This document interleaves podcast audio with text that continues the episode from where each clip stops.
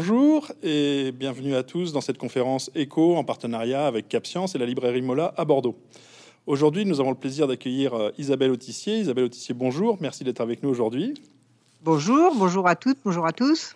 Alors, je ne sais pas si votre parcours s'est fait contre vents et marées ou si ce sont les courants qui vous ont porté, mais ce qui est sûr, c'est que vous avez plusieurs vies et que toutes ces vies ont en commun la mer et la nature. Vous êtes ingénieur agronome spécialisé en halieutique.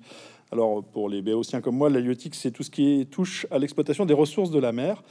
Euh, vous avez été euh, enseignante-chercheur à l'IFREMER, vous êtes navigatrice, première femme à avoir bouclé un tour du monde en course. Vous êtes l'auteur de plusieurs romans et essais, en majorité en lien avec la mer, et vous êtes depuis 2009 la présidente de la branche française du euh, WWF. Et je souligne que vous êtes habitante de notre région de Nouvelle-Aquitaine, puisque vous êtes en visio avec nous depuis La Rochelle.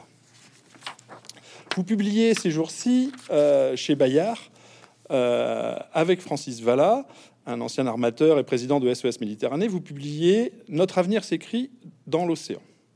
Alors l'intérêt d'un dialogue, euh, c'est de croiser les points de vue. Euh, si vous n'êtes pas toujours d'accord avec Francis Valla, vous partagez avec lui un amour de la mer, un engagement environnemental et la conviction qu'il est plus que temps de faire ce qui doit être fait pour préserver la biodiversité et limiter les dégâts du dérèglement climatique tous les marins semblent partager un rapport passionné à la mer. Je dis semble parce que moi, je ne suis pas marin, je suis un terrien. Alors, pour les terriens comme moi, c'est assez mystérieux, voire mystique. Euh, comment décririez-vous votre rapport passionné à la mer? Euh, je crois que d'abord, c'est un rapport euh, qui est basé sur le, j'allais dire, les, les, sens, le sensuel et l'émotion. C'est-à-dire, quand on est en mer, euh, bah, on ne voit pas les mêmes choses, on ne bouge pas pareil, ça ne sent pas pareil, ça, voilà. Euh, les sens sont sollicités de manière très différente. Et, moi, c'est la première des choses quand j'étais petite fille qui m'a marqué. Quand je faisais du dériveur avec papa, maman, euh, bah, tout ça me, me, voilà, je trouvais ça incroyable, quoi. C'était complètement différent. je pense qu'après, pour moi, il y a eu une deuxième approche, qui est une approche, on va dire, plus intellectuelle globalement, qui est le fait que ce qui régit la mer, que ce soit les phénomènes physiques, biologiques, mais aussi l'art de la navigation, c'est des choses assez différentes finalement de, ce qui régit la Terre, et que on se rend compte que l'océan qui couvre quand même l'essentiel de notre planète, et, si je prends en volume, c'est quand même 90% de là où la vie se déroule sur notre planète, est encore une grande inconnue. Euh, est encore une source de connaissances euh, absolument incroyable. Et, plus on en découvre, et plus on est, euh, j'ai presque envie de dire, ahuri par, par les, phénomènes qui ont lieu en mer, par ce qui s'y passe, la façon dont les espèces se développent et, et, tout ce qui se passe autour. quant à la navigation par elle-même, c'est vrai que moi j'étais toujours aussi assez proche de l'histoire de la navigation, la façon dont les hommes se sont situés euh, sur les mers. Euh, ce qui était compliqué, hein, que dès qu'on perd la terre de vue, bah voilà, on ne sait plus où on est. Euh, et, j'ai toujours trouvé ça assez formidable d'arriver à, faire son miel, en gros, de la connaissance maritime pour arriver à guider son bateau là où on veut aller, en fait. Euh, mais enfin, en tout, cas, dans, ce que vous dites, vous, passez très vite du côté euh, émotion au côté scientifique et technique. Et d'ailleurs, dans, votre livre, dans celui-là, je ne l'ai pas présenté, il y a tout de suite une phrase dans les premières pages qui, moi, m'a, en tout cas, m'a interpellé, c'est « La nature n'est ni gentille ni méchante » ni hostile ni accueillante. Elle est un ensemble de phénomènes physiques, chimiques et biologiques. Le reste, c'est de la littérature, de la philosophie ou des croyances. Et c'est exactement ce que vous venez de dire. Vous avez commencé sur de l'émotion et puis boum, tout d'un coup, on est parti directement, euh, directement dans le, dans le dur du sujet. Ça, c'est votre, votre, euh, votre côté ingénieur, agronome qui ressort tout de suite, scientifique qui ressort. et, euh, et, du coup, ça nous permet tout de suite d'aller voir. Vous dites, on découvre toujours tout le temps des, choses sur la mer. C'est le miroir. On sent aussi quand, on, quand vous en parlez que c'est le miroir de notre rapport au monde. Vous décrivez les trois grands mots de la mer, dérèglement climatique, pollution et surpêche. Si on peut les passer rapidement en revue pour qu'on comprenne les enchaînements entre ces trois mots qui en fait ont un impact direct sur la mer, c'est quoi l'impact du réchauffement climatique sur la mer? Euh, bah, il est dramatique. Euh, la mer, l'océan en général a déjà pris euh, presque un degré, ce qui est considérable hein, en termes de, masse océanique. alors ça a plusieurs conséquences. D'abord, le fait que petit à petit, même si jusqu'à aujourd'hui, l'océan en grande partie grâce au plancton, absorbe une part importante de nos émissions de gaz à effet de serre. cette part va diminuer parce que l'océan va arriver à saturation de CO2 et donc ne pourra plus en absorber plus. Aujourd'hui, l'océan absorbe 90% de l'excès de chaleur créé par le dérèglement climatique. Donc c'est considérable. Hein. Sinon, on aurait déjà commencé à griller euh, sur Terre. Et, pour l'instant, c'est encore ça. Mais là aussi, euh, ça va avoir des limites. Euh, mais que ce faisant, l'océan absorbant du CO2, il devient de plus en plus acide. Euh, on a gagné depuis l'époque pré-industrielle, on a gagné 30% en acidité. Alors quand je dis gagner, c'est pas pas un gain, c'est un dérèglement. Euh, qu'est-ce que ça provoque un océan plus acide? Ça veut dire que par exemple beaucoup d'espèces marines vont être empêchées dans leur croissance, dans leur reproduction et dans leur développement. Donc on va avoir une moins bonne productivité au sens biologique du terme, hein, pas forcément au sens industriel, productivité du milieu marin, des écosystèmes en moins bonne santé, avec des espèces en moins bonne santé, et on le voit très clairement dans un certain nombre d'endroits. Euh, par exemple, pour, euh, pour le corail, qui est euh, une espèce extraordinairement importante euh, dans les mers chaudes, hein, qui permet aussi euh, euh, d'avoir des milliers, des, centaines même d'espèces différentes qui vivent associées au corail. ce corail est en train de mourir à la fois du réchauffement climatique, parce que la bactérie, enfin pardon, l'algue qui est en symbiose avec le corail quitte le corail et donc le fait mourir quand l'eau est trop chaude, mais aussi l'acidification empêche la croissance du corail. C'est un exemple. en plus, il ne peut pas, peut pas se déplacer. Voilà. Dernière, euh, dernière chose extrêmement importante sur le dérèglement climatique, c'est que ça, euh, petit à petit, ça empêche le brassage des eaux entre les eaux de surface et les eaux profondes. Alors, je ne vais pas me lancer dans de la physique trop théorique, euh, mais contentez-vous de ça. Et en empêchant le brassage, ça empêche à la fois l'oxygénation des eaux profondes, donc la vie des organismes dans les eaux profondes, et aussi ça empêche la remontée des nutriments qui vont nourrir les algues et le poisson dans les zones côtières et donc empêcher là aussi euh, la croissance des espèces. Donc, voilà, donc euh, le, dérèglement climatique, il est, crucial, il est évidemment avéré de partout sur l'océan et, il est crucial et il est dramatique parce que, enfin pour nous les humains, bah parce qu'on tire un certain nombre d'atouts des ressources halieutiques, de la pêche, des cultures marines, et que ces ressources vont être, sont déjà mises à mal et vont être de plus en plus mises à mal. Le, deuxième mal que vous décrivez, euh, c'est la pollution, euh, à la fois des plastiques et des déchets. Euh, c'est bien cela qui, Absolument. Bah, en gros, une benne à ordures à la minute de plastique se déverse dans l'océan. Et aujourd'hui, on trouve des microplastiques absolument partout, mais vraiment partout dans l'ensemble du volume océanique. Vous pouvez aller dans les plus grandes fosses océaniques où il y a seulement trois humains qui sont allés, vous trouverez du plastique. On a des photos qui le montrent. Vous pouvez aller en Antarctique, vous pouvez aller en Arctique, vous pouvez aller où vous voulez. Malheureusement, aujourd'hui, euh, les microplastiques, c'est-à-dire euh, le plastique qui s'est petit à petit délité en mer ou qui est arrivé sous forme déjà de microparticules. Par exemple, quand vous faites tourner votre machine à laver, avec les vêtements qu'on a aujourd'hui, vous, vous rejetez en moyenne 3000 microparticules de plastique par machine à laver. Vous multipliez ça par le nombre d'habitants et le nombre de machines à laver, ça commence à faire beaucoup. Et ces microparticules, bah, elles vont rester dans l'environnement pendant des centaines d'années. On dit en gros entre 500 et 1000 ans. Euh, et, leurs produits de décomposition, euh, puisque c'est du plastique, c'est donc du, euh, ce sont des, produits issus du pétrole, va polluer l'ensemble des organismes vivants qui vont se nourrir finalement de ce microplastique comme si c'était du plancton et, être affectés. Et au final, nous les hommes, malheureusement, quand aujourd'hui on mange du poisson sauvage de pêche et qu'on se dit que c'est bon pour la santé, ben en même temps on mange du plastique.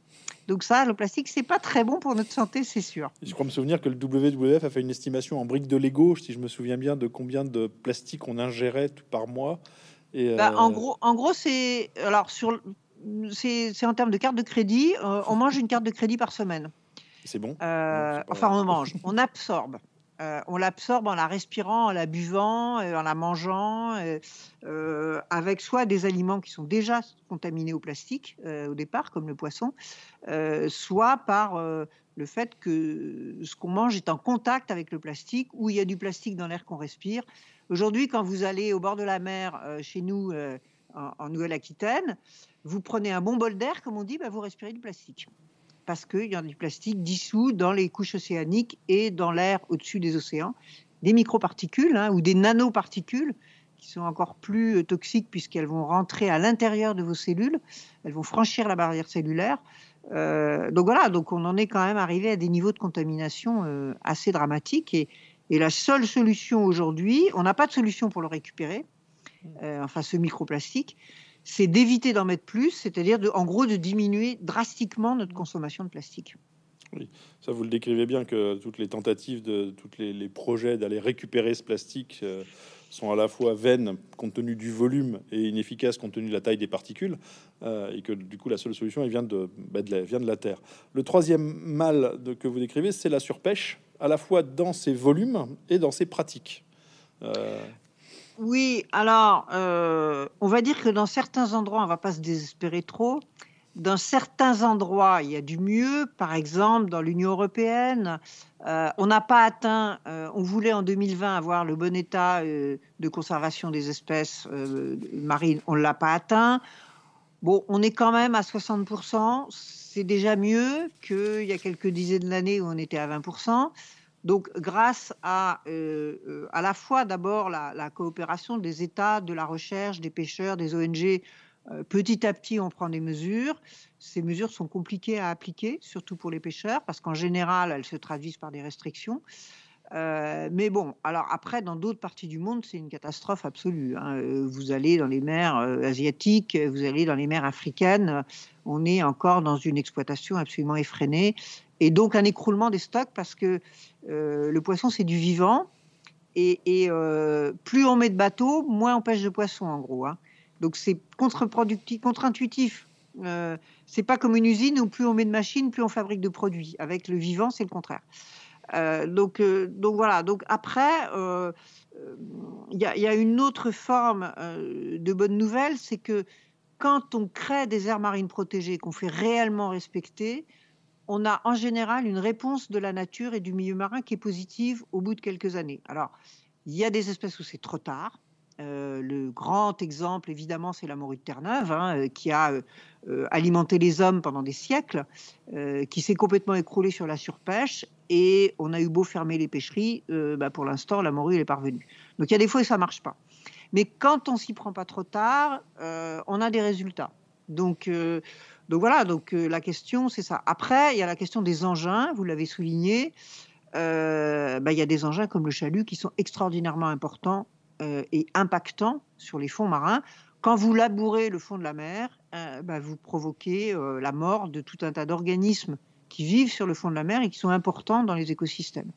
Donc il y a des engins de pêche qui sont beaucoup plus impactants que les autres et il faut petit à petit euh, les faire régresser pour euh, laisser la place. Moi, je suis tout à fait pour qu'il y ait des pêcheurs et de la pêche, euh, mais il faut le faire sans impacter trop la nature. Sinon, c'est tout simplement nous qui payons les, qui, payons l'édition à la fin, quoi. mais vous, l'avez, vous avez, vous l'avez dit, vous avez parlé des aires maritimes protégées. Et c'est quelque chose sur lequel vous insistez euh, avec Francis Valla dans, votre ouvrage. Et euh, c'est aussi quelque chose sur lequel insiste souvent et régulièrement le WWF, c'est l'importance de la régulation, l'importance du euh, de de mettre en place des règles au sens où euh, l'idéalisme et la bonne volonté, ça suffit pas, que le colibri euh, a besoin du Canadair pour éteindre l'incendie, et que le Canadair, ça s'appelle la loi, la règle euh, et la réglementation. Et vous prenez aussi dans le cadre de, cette démarche-là, enfin, vous soulignez c'est important, cette course contre la montre, les, combats politiques au sens traditionnel et, noble du terme, avec les combats politiques qui sont en jeu sur ces réglementations, vous, les, vous, vous en parlez aussi vous en parlez un peu sur les, euh, les aires maritimes protégées, sur la spécificité de la, haute, mer, qui est une espèce de zone de non-droit, même si c'est pas vraiment vrai. Et même si on émettait du droit, elle est tellement grande qu'on va pas aller mettre un gendarme à chaque. Euh, d'ailleurs, il n'y a pas de rond-point, il n'y a rien, donc il n'y a même pas d'endroit pour mettre des gendarmes. Euh, et vous parlez aussi des grands fonds, qui sont un enjeu sur lequel c'est un trésor de biodiversité et un Eldorado économique à la fois. Et donc, en fait, l'équilibre, il se décide maintenant. Il se décide dans des dans des affrontements titanesques légaux. Est-ce que vous pouvez nous en mm, parler, mm, mm. c'est-à-dire pour de, nous expliquer comment c'est comment on atterrit sur ces lois dont, quand on n'y connaît rien, on se dit ah ben c'est pas assez ou c'est trop ou qui sont toujours des compromis et des volontarismes à la fois. Oui, vous avez raison. La loi, c'est toujours un compromis. D'abord, c'est un compromis entre différents intérêts de différents groupes humains. Euh, et puis c'est aussi et avant tout un compromis politique et une volonté politique d'aller dans telle ou telle direction. Euh, ce, qui est, ce qui est sûr, c'est que euh, moi j'aime bien la bonne volonté, je veux bien y croire, mais je suis forcé de constater que malheureusement, dans une grande partie des cas, ça ne suffit pas, ça marche pas, j'allais dire. En tout cas, ça suffit pas. pourquoi? Ben Parce que parce qu'on est dans une société où le court-termisme prime sur, sur le long terme. Euh, c'est-à-dire qu'on est dans une société où l'économie euh, prime sur euh, la vision à long terme et où, pour être un tout petit peu caricatural, par exemple, des entreprises de pêche ou des entreprises d'exploitation sous-marine, bah, elles ont des intérêts en termes de cash flow, en termes de ce qu'elles vont servir comme intérêt à leurs actionnaires dans six mois ou dans un an, et pas du tout de ce qui va se passer dans 5 ans, 10 ans, 20 ans, parce que après tout, elles se disent que euh, si ça, euh, ça s'écroule, bah, les capitaux iront ailleurs et euh, on fera autre chose ailleurs. donc il n'y a, pas justement cette notion de, bien commun, de commun qui devrait y avoir autour de l'océan. C'est-à-dire que pour l'instant, bah, chacun fait son petit business, entre guillemets, essaye de tirer le maximum d'avantages d'une situation, et puis le jour où c'est fini, bah, on fait autre chose ailleurs, encore une fois. Et ça, il n'y a que la loi qui peut le faire, euh, qui peut le faire cesser. La loi étant censée euh, justement représenter l'intérêt commun, euh, l'intérêt de la collectivité, et justement à moyen et long terme, et pas que à court terme. Donc ça, c'est un combat politique, c'est le combat que mène le WWF, que mènent un certain nombre d'autres organisations environnementales, mais que, même, que mènent aussi des groupes, par exemple, de professionnels, de pêcheurs. les pêcheurs, les jeunes pêcheurs qui s'installent aujourd'hui, ils s'installent pour 20 euh, ans ou 30 ans. Bah, ils ont quand même largement intérêt, euh, même pour eux, à ce qu'il y ait encore des poissons dans la mer dans 20 ans ou 30 ans, ce qui n'est pas gagné. Hein. Enfin, en mmh. tout cas, des, pêcheries exploitables, euh, ce qui n'est pas du tout gagné. Donc, donc voilà, donc je crois que oui, la fabrique de la loi est indispensable.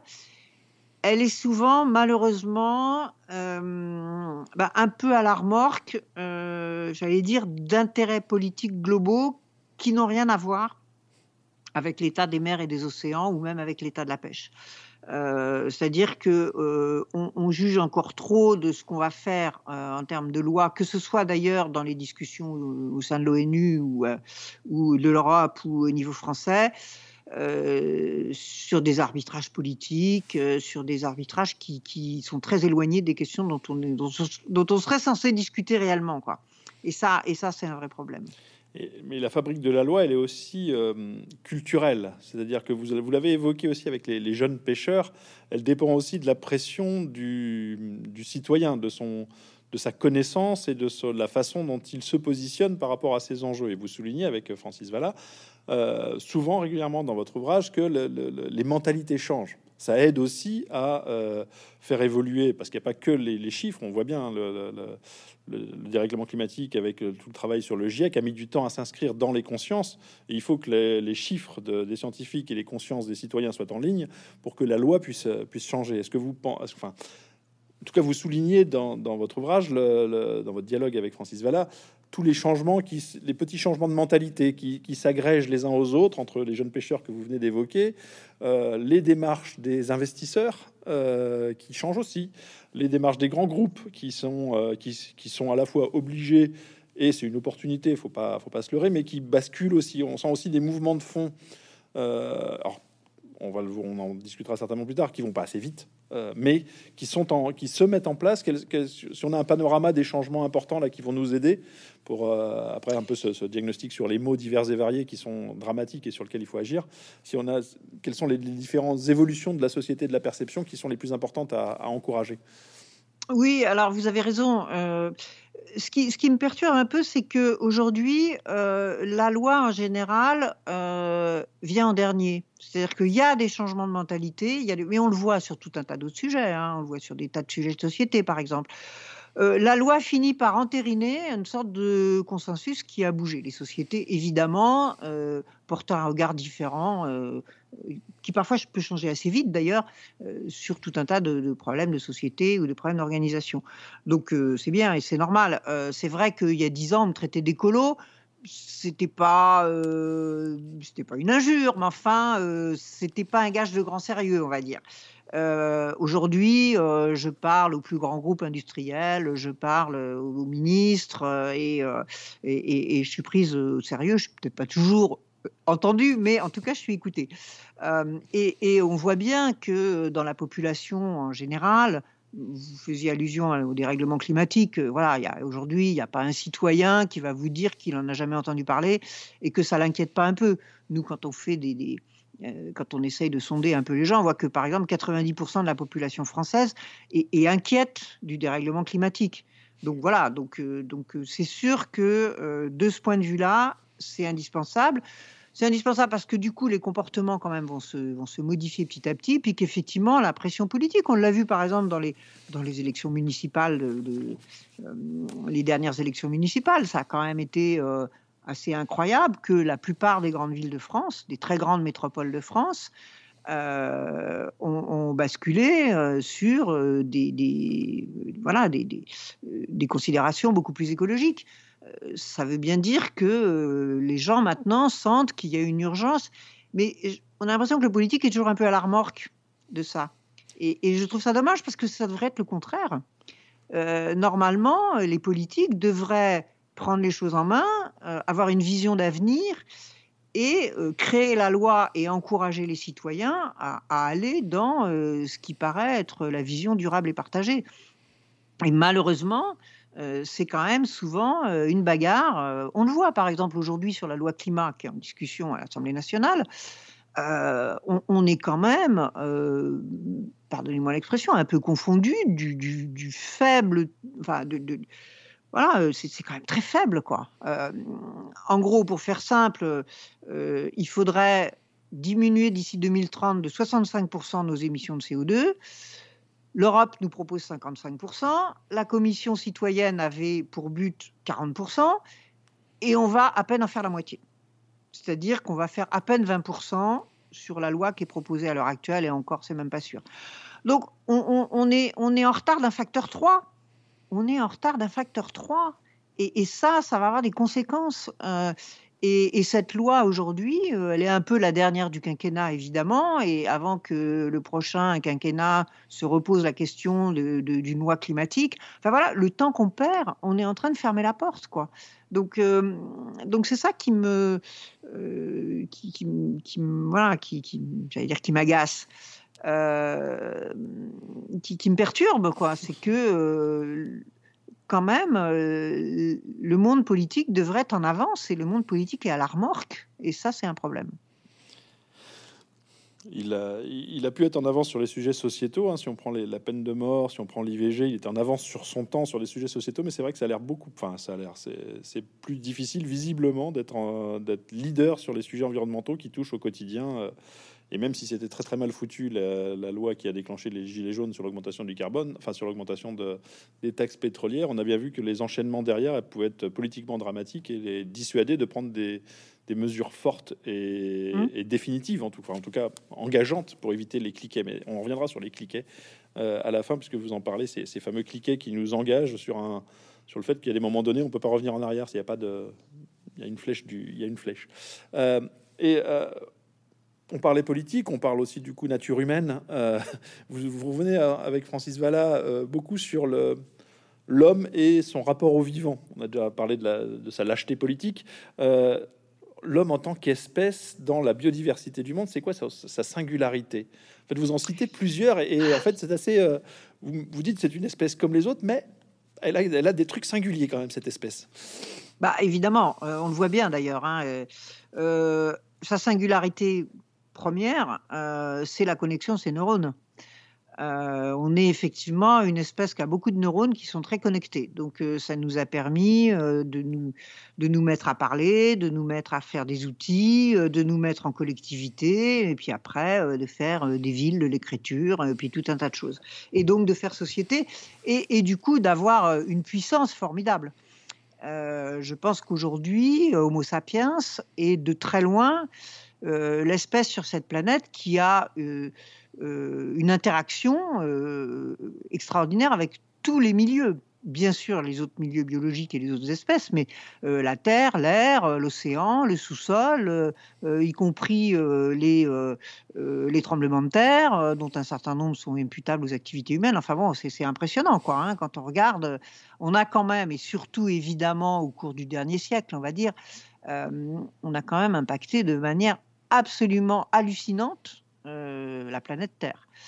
Euh, bon, et, je pense que le fond du problème, à mon avis, c'est que, euh, j'allais dire presque idéologiquement, en tout cas, les sociétés dominantes depuis quelques siècles se sont considérées, ont considéré l'homme comme étant faisant pas partie de la nature au fond. C'est-à-dire qu'il y avait l'homme et la nature. La nature et la culture, pour faire simple.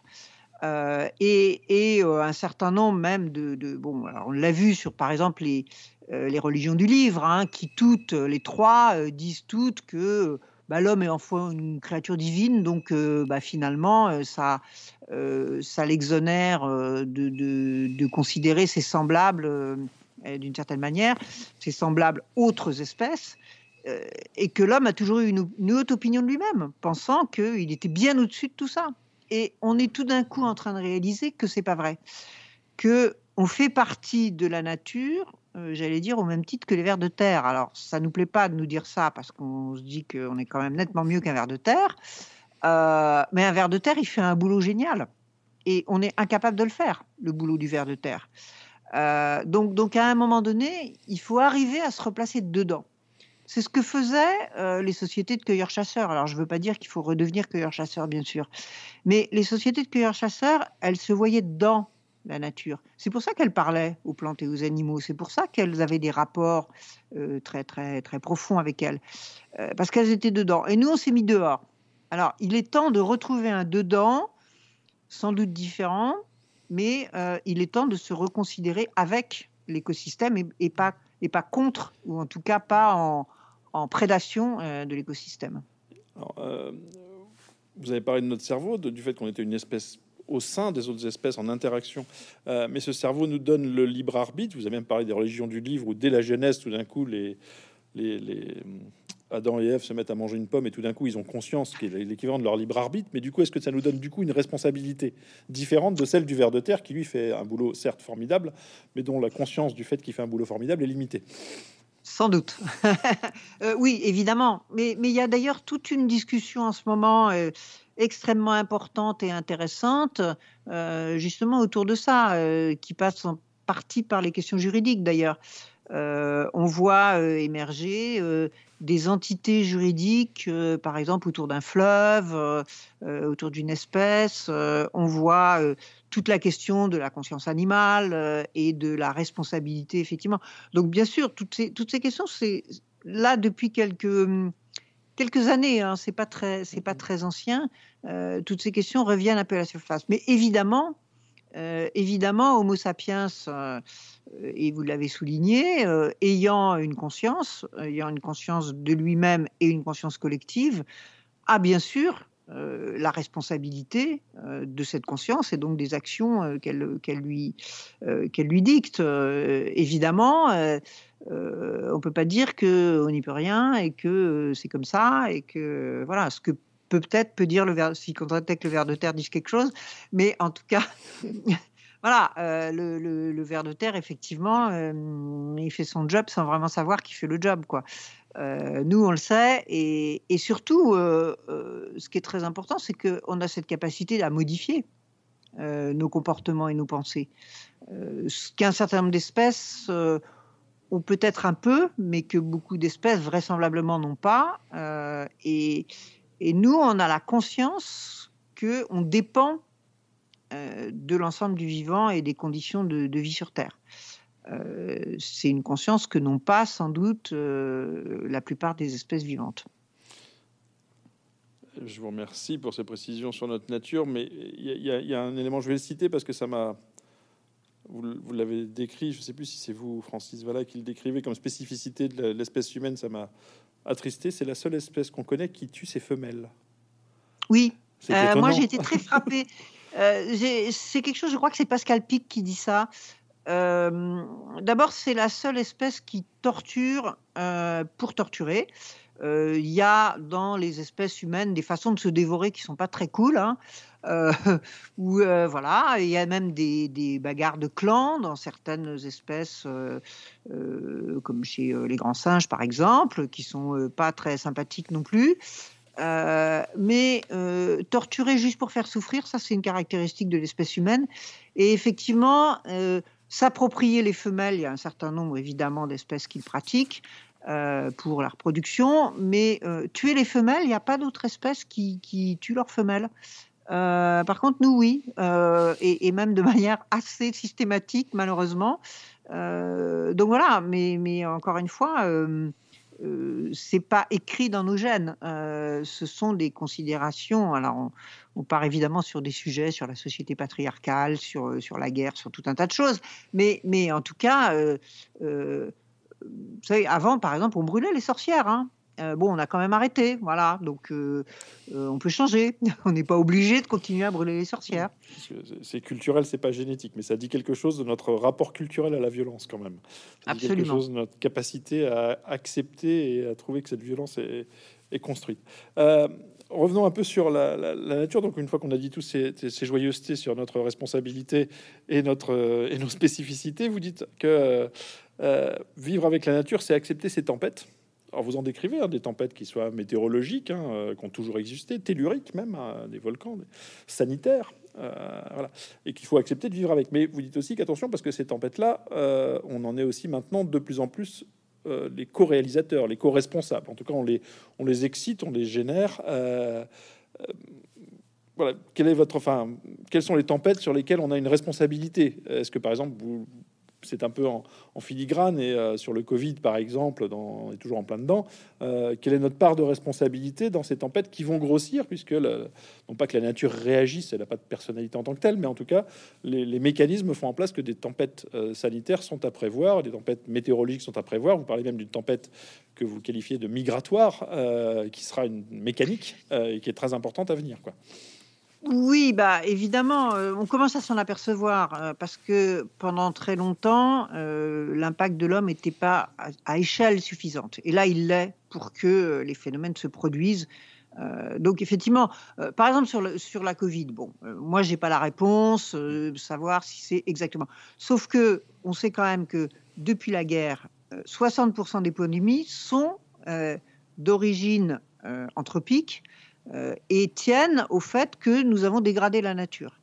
Et que quand on va euh, euh, massacrer la forêt, couper la forêt pour en faire des zones agricoles ou assécher des zones humides, ou, eh bien, à ce moment-là, on induit un rapprochement entre l'espèce humaine et des espèces naturelles qui vivaient avant relativement loin des hommes, et qu'en opérant ce rapprochement, eh bien, évidemment, on fait passer des virus et des bactéries d'une espèce à l'autre euh, donc euh, les espèces nous contaminent, mais on les contamine aussi en retour. Hein, euh, et, bien sûr, voilà, si on, si on prend Ebola, le VIH, le SRAS, le MERS, toutes ces grandes pandémies dont on était un petit peu moins, dont on a un peu moins souffert nous en Europe, mais qui ont été évidentes, elles sont toutes dues à ça. Donc, donc oui, bien sûr, on va peut-être faire face à la Covid au bout d'un moment, mais on en aura une autre, ça c'est sûr. Euh, le phénomène qu'on vit avec euh, la Covid aujourd'hui avait été très précisément décrite en 2005 dans un rapport pour l'ONU qui expliquait exactement Chine méridionale, euh, Chine méridionale réservoir de, de, ce type de coronavirus dans les chauves-souris, marché d'animaux sauvages. C'était voilà, euh, quand on regarde un peu, c'est la réalité, elle a raison. Hein. Ça, c'est ce que les marins ils savent. Euh, ça me plaît ou ça me plaît pas, mais les vagues, elles ont telle forme, elles ont tel rythme, elles ont telle hauteur. Euh, et, je pense que c'est ça qu'on a un peu oublié. et qui nous revient aujourd'hui en boomerang, encore une fois, parce que l'échelle à laquelle les phénomènes se produisent commence à devenir, commence à devenir palpable. Donc, au travers du dérèglement climatique, au travers des pollutions, au travers de l'écroulement de la biodiversité, oui, on se prépare des crises. Moi, je pense malheureusement que euh, ça y est, on est rentré, la Covid est la première généralisée mondiale. Et, on rentre maintenant dans un cycle de crises qui vont être différentes. Il y aura des crises alimentaires, il y aura des, crises de l'eau, il y aura des crises euh, migratoires liées à tout ça, il. Euh, il va falloir y faire face. Alors, est-ce qu'il faut se désespérer? Ben non, euh, pas tout de suite. Euh, je crois que, euh, et, c'est quand même aussi une grande leçon, c'est que partout dans le monde, dans tous les pays du monde, il y a des gens qui se lèvent et, qui se, et qui se mettent en ordre de marche. et, et c'est pas réservé à une élite qui serait comme ça un peu éclairé, mais euh, on voit euh, aussi bien euh, les paysans en Inde que les pêcheurs en Afrique, que les gens chez nous, que les, jeunes par exemple chez nous. donc, donc je pense qu'il y a un vrai mouvement. je pense que on n'a jamais eu autant de connaissances et autant de méthodes pour nous sortir de l'ornière. Je prends par exemple le simple exemple de l'énergie. On n'a jamais eu autant de systèmes d'énergie renouvelable. Et aujourd'hui, le kilowatt renouvelable est moins cher euh, que les kilowatts pétrole. Euh, donc, donc voilà, donc on, est bon, on est dans une course de vitesse, euh, mais on n'est pas encore mort. Et donc, comme dirait Monsieur de la Palisse, c'est qu'on est encore vivant. alors, vous dites, les solutions existent et c'est vrai, on les connaît. Le WWF en fait la, promotion éducative, enfin les, les promeut, fait, des actions, des tas d'actions pour aller euh, les imposer dans le cadre de la réglementation. Le, grand changement, c'est la conscientisation du monde, c'est-à-dire en moins de 20 ans, des choses qui n'existaient pas, enfin vraiment sont devenues des choses au cœur du débat. Donc ça, c'est formidable. Euh, on n'est pas encore mort, on sait qu'on doit aller vite, on sait des solutions. Bon. Moi, ce qui me fascine, c'est, euh, enfin, ce qui me fascine, c'est, on sait ce qu'on doit faire, mais on le fait pas. Pourquoi? Quels sont les, C'est la question. Alors, c'est la question du déni. Et la question du déni, elle est très intéressante. Moi, je m'y intéresse pas mal en ce moment. Euh, le déni, en gros, c'est ça. C'est de savoir ce qui se passe, de savoir ce qu'il faut faire et de pas le faire. Et, euh, le déni a toujours un peu fait partie de, de, la conscience des, humains. Pourquoi? Bah Parce que euh, le différent fait toujours un peu peur. C'est-à-dire changer, ça fait toujours un peu peur. Hein. Euh, on sait ce qu'on a, on ne sait pas ce qu'on trouve. Donc déjà, euh, ça va. Ensuite, aujourd'hui, sur ces questions-là, accepter d'arrêter d'être dans le déni, c'est quand même d'accepter la, difficulté, l'énormité, la gravité de ce qui est en train de se mettre à l'œuvre quand vous lisez les rapports du GIEC ou de l'IPBES, euh, si euh, voilà, euh, ça vous donne pas le moral, on va dire. Hein. des fois, moi-même, ça me réveille la nuit. et il y a des fois, hier aux infos, on parlait de la disparition des éléphants d'Afrique en disant, ben voilà, ça y est, maintenant, on en est peut-être à la disparition réellement de tous les éléphants en Afrique. Bon, ça file pas le moral, on va dire. Hein. Euh, donc, donc c'est aussi euh, être dans le déni, c'est aussi essayer de se protéger en se disant bon, tout ça n'est peut-être pas si grave, bon, mais euh, c'est aussi croire à une intervention un peu providentielle, qu'il y aurait tout d'un coup un État providentiel, un personnage providentiel qui qui réglerait les choses. c'est alors ça c'est assez grave parce que les gens qui se prétendent providentiels en général sont des gens dangereux. C'est voilà, c'est l'histoire du type qui tombe par le, de la fenêtre du 14e étage et tout le long de sa chute, il, se, il crie jusqu'à maintenant tout va bien. quoi. Donc, donc ça, c'est assez humain. Euh, mais évidemment, ça ne nous aide pas. Quoi. Et il y a peut-être aussi un manque d'imagination. Euh, finalement, quand on lit encore une fois un rapport du GIEC ou de l'IPBES, on a des chiffres. On vous dit euh, je sais pas, il y a des chiffres, par exemple, bah, avec un degré de température de plus, on perd 10% euh, de terre arable. Donc 3 degrés, c'est 30%, 5 euh, degrés, c'est 50%. Enfin, c'est juste hallucinant. C'est-à-dire qu'on lit le chiffre, on dit, bon, d'accord, mais on est incapable de visualiser réellement ce que c'est. Qu'est-ce que ça veut dire que 30% de terres arables en moins? Comment on fait pour produire l'alimentation? Qui va mourir de faim en premier? Voilà, c'est des choses qu'on a beaucoup de mal à mentaliser.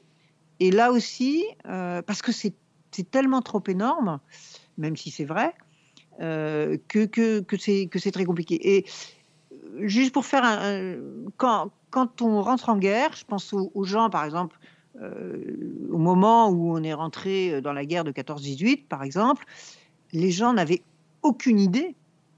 Ils n'arrivaient pas à mentaliser ce que ça pourrait être que, que la guerre. Euh, et puis à la fin des fins, quand on a fait le compte, on s'est dit waouh.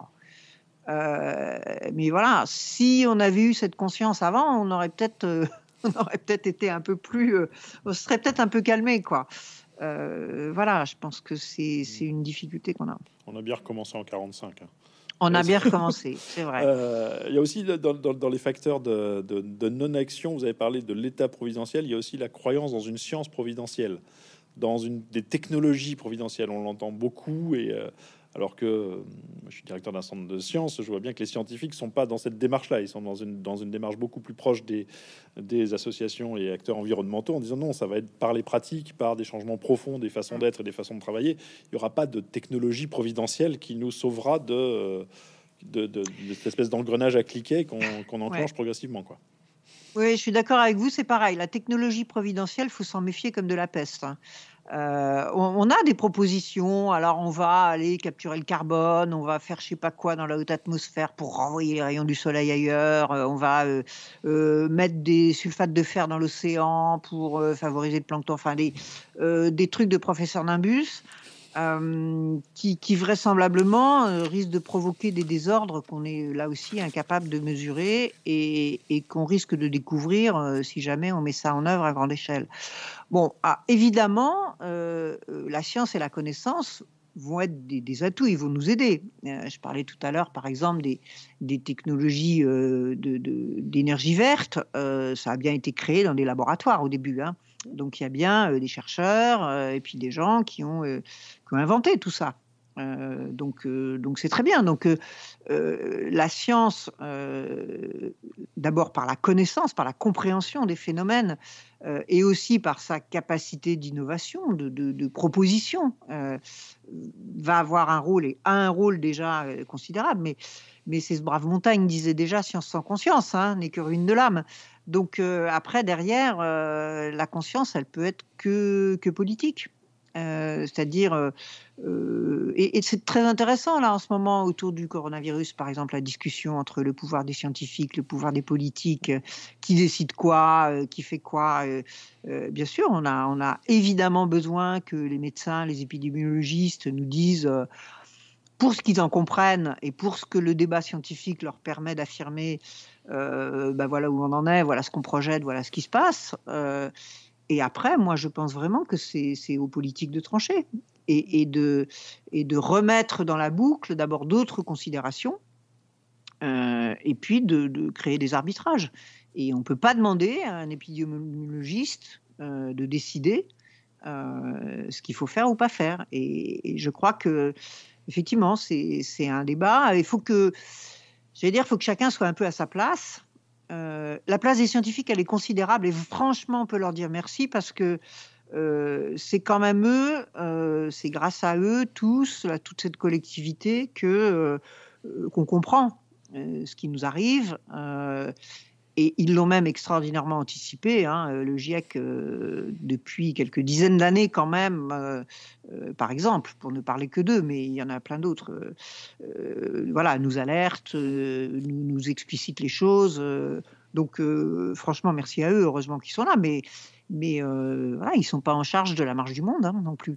Il avait prévu le GIEC depuis 95. J'avais interviewé Jean Jouzel sur cette même chaîne Echo qui disait ils ont été formidables. En 95, il nous disait si on fait rien, dans 20 ans, on en sera là, ben, on y est pile poil. Euh, on, y est extraordinairement bien placé. Euh, mais bon, ça montre bien qu'on n'était pas assez rapide euh, et qu'on n'a pas pris les décisions au moment où on avait les informations. une dernière question, puisqu'on arrive au bout du temps qui nous était imparti. Alors, vous avez parlé des crises, du fait qu'on entre dans cette période de crise. C'est Gramsci qui disait que la crise, c'est le moment où l'ancien ordre du monde s'estompe et où le nouveau doit s'imposer en dépit de toutes les résistances et toutes les contradictions. c'est ce moment dans lequel on arrive. On est, dans, ce moment Gramsci. Alors, il le voyait plutôt sous un champ social communiste, mais il s'applique très bien, je pense, à cette, ce moment de crise environnementale euh, et biodiversité euh, dans laquelle nous entrons. Euh, les trois mesures qu'il faudrait politiquement avoir le courage de prendre pour éviter de rentrer dans des nouveaux cliquets ou les quelques les, les, mesures qui vous sembleraient les plus importantes à, à asseoir pour ben, accélérer la ah. sortie. Enfin, en tout cas. Alors les trois mesures, les trois, les trois mesures, c'est c'est extrêmement euh, compliqué. Euh, les, trois âges de travail. Je ne vais pas pouvoir vous répondre comme ça sur trois mesures, bien sûr. Hein. Euh, je pense que de fait, globalement, la question des émissions de carbone, elle est, centrale. Donc, il faut absolument s'aligner Déjà, les accords de Paris sont insuffisants. Hein. Les accords de Paris nous amènent entre 3 et 5 degrés de, dérèglement climatique à l'horizon de, 2100, donc c'est pas tenable. Euh, donc déjà, essayer de se mettre sur la trajectoire euh, au minimum des accords de Paris, mais plutôt mieux, euh, ça, ça, me paraît la première des choses. Il y a un deuxième grand domaine en ce qui concerne la biodiversité qui est essayons d'arrêter le massacre, euh, c'est-à-dire essayons euh, d'arrêter la dégradation telle qu'elle, essayons d'arrêter de, consommer notre capital naturel, que ce soit euh, de couper les forêts, d'assécher les zones humides, de, de, toute la question des pollutions, etc. Donc, essayons de fournir des zones de résistance et de résilience à la nature. La grosse différence entre euh, la question du climat et la question de la biodiversité, c'est le temps de réponse. Euh, le climat, c'est un temps de réponse sur, en gros, la centaine d'années, voire plusieurs centaines d'années. La biodiversité, ça peut aller plus vite. Donc, les mesures qu'on va prendre aujourd'hui pour euh, protéger, on parle beaucoup, par exemple, pour la COP15, de 30% en air protégé sur cette planète euh, à l'horizon 2030. Bon, alors, il euh, faut voir comment c'est fait, comment c'est appliqué, etc. Mais, mais voilà, ça, ça peut avoir un impact. D'essayer de garder les espèces, d'essayer de garder les écosystèmes, d'essayer de garder la diversité biologique. Donc ça, ça peut être bien. Et, la troisième, troisième grand domaine, qui, qui s'intéresse plus, j'allais dire, à, la consommation et à l'industrie, c'est d'être vraiment dans décourager les mauvaises pratiques, j'allais dire, et encourager les bonnes. Euh, ça, il y a plein de moyens pour le faire. Ça peut être l'interdiction de certaines pratiques, ça peut être euh, la taxation, euh, ça peut être l'imposition, ça peut être le contraire, hein, qu'on vous donne de l'argent pour isoler votre maison, etc. Et, il faut là que, de toute urgence, entre guillemets, surtout dans nos sociétés développées, on, on, freine notre consommation et qu'on se qu'on se dirige vers euh, une consommation qui soit euh, responsable, c'est-à-dire qui soit tenable. C'est-à-dire qu'il faut essayer d'imaginer que nos arrière-arrière-petits-enfants pourraient continuer à faire ce qu'on fait euh, parce que ça n'aurait pas d'impact sur la planète. Aujourd'hui, c'est largement pas le cas. Nos arrière-arrière-petits-enfants, ils n'auront plus grand-chose si on continue comme ça. Donc, donc voilà, donc tout ça, c'est un ensemble, là, pour le coup, qui dépend vraiment de la loi, encore une fois, pour encourager les bonnes pratiques, décourager les mauvaises. Écoutez, Isabelle Oudissier, je vous remercie beaucoup. Je rappelle le titre du livre que vous avez, euh, que vous publiez euh, d'un dialogue avec Francis Valla. Notre avenir s'écrit dans l'océan. Isabelle Oudissier, je vous remercie beaucoup du temps que vous nous avez consacré et je vous souhaite une bonne journée. Merci beaucoup, merci de vos questions. Au revoir. Au revoir.